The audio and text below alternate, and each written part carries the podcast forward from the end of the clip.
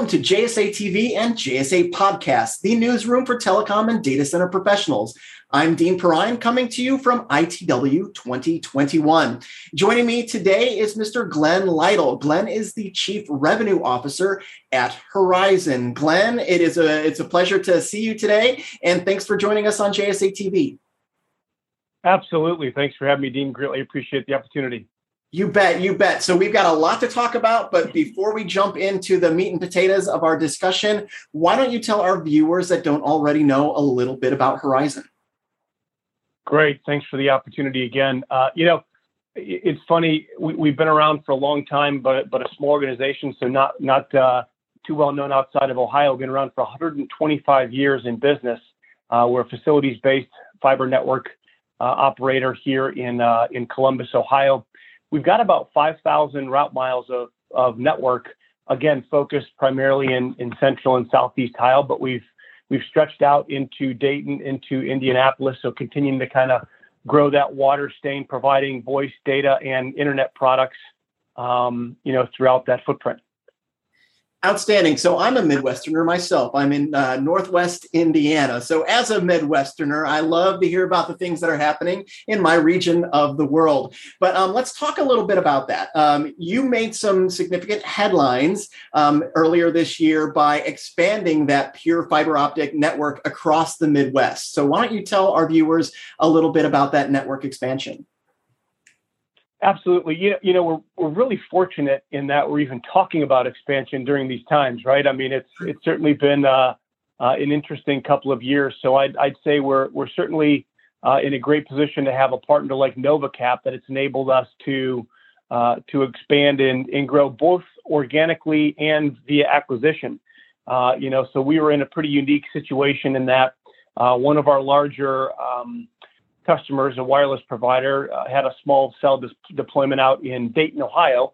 Uh, and so again, a year ago, we had no plans to be in Dayton and flash forward to August of, uh, of 2021. And, and we've got an entire footprint in downtown Dayton built out uh, in supplying services there. So again, kind of an organic uh, growth model with expansion in that regard. But then also, uh, you know, certainly from an acquisitions perspective, uh, we've gone heavy into some markets as well. So we recently acquired a company in Indiana, uh, Infinity Fiber.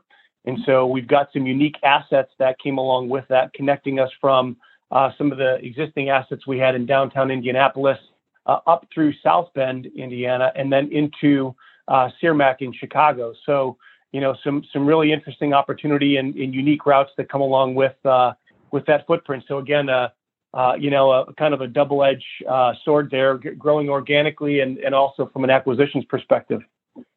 Yeah, outstanding. Congratulations. I'm sure that route goes right through South Bend or through South Bend into Chicago, right through Valparaiso, Indiana, which is where I'm located. There you go. That's right. Yeah. um, but let's let's um, you also debuted a voice um, service, if I'm not mistaken, Voice Connect this year. Why don't you tell us a little bit about that? Great, thanks. Yeah, you know, we, we've, we've had a voice product um, and, and, continue to supply, um, you know, basic phone services, SIP trunking, and and PRIs. What we launched uh, earlier this year is is a hosted voice product. So, uh, you know, our our Voice Connect Pro. Uh, we've got really three different flavors of it, kind of ranging from a basic uh, handset and soft client for the desktop, uh, ranging all the way up to our deluxe. Uh, so, you know, the a full unified communications platform where, uh, you know, we've got an app for the phone. You can do text right from the from the app.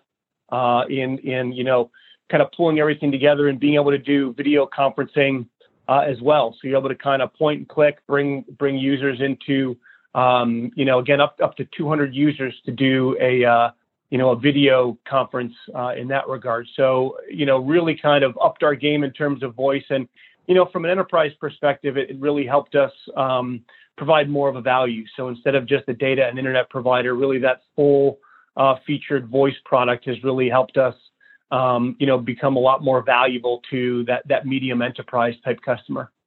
Yeah, I imagine with a distributed workforce being uh, kind of the name of the game over the last like 18 months. So I imagine that's a very valuable service to the to those customers. It, it came at a perfect time. It came yeah. at a perfect time, Dean. You know, we were we were kind of working on it, and then I think as as we all went to a, a, work from home environment on our own, it really helped us kind of ramp that up and and really put that in the fast track. So it's it's really been a great and very popular product for us.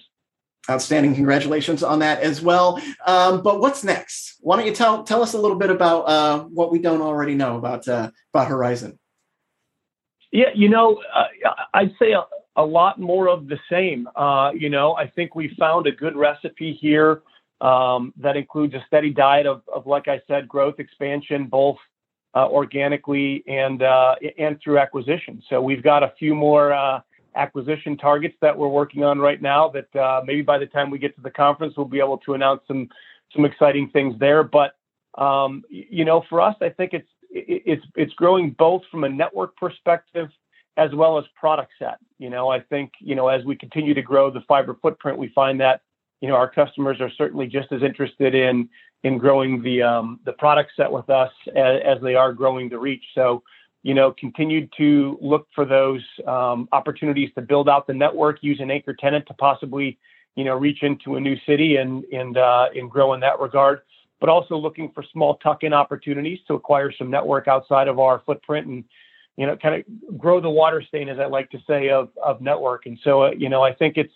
again it's a steady diet of of uh, of organic and uh, and acquisition growth with both network and product Outstanding, Glenn. Uh, um, thank you for for being with us today. Um, for our viewers that want to learn more about Horizon, where should they go?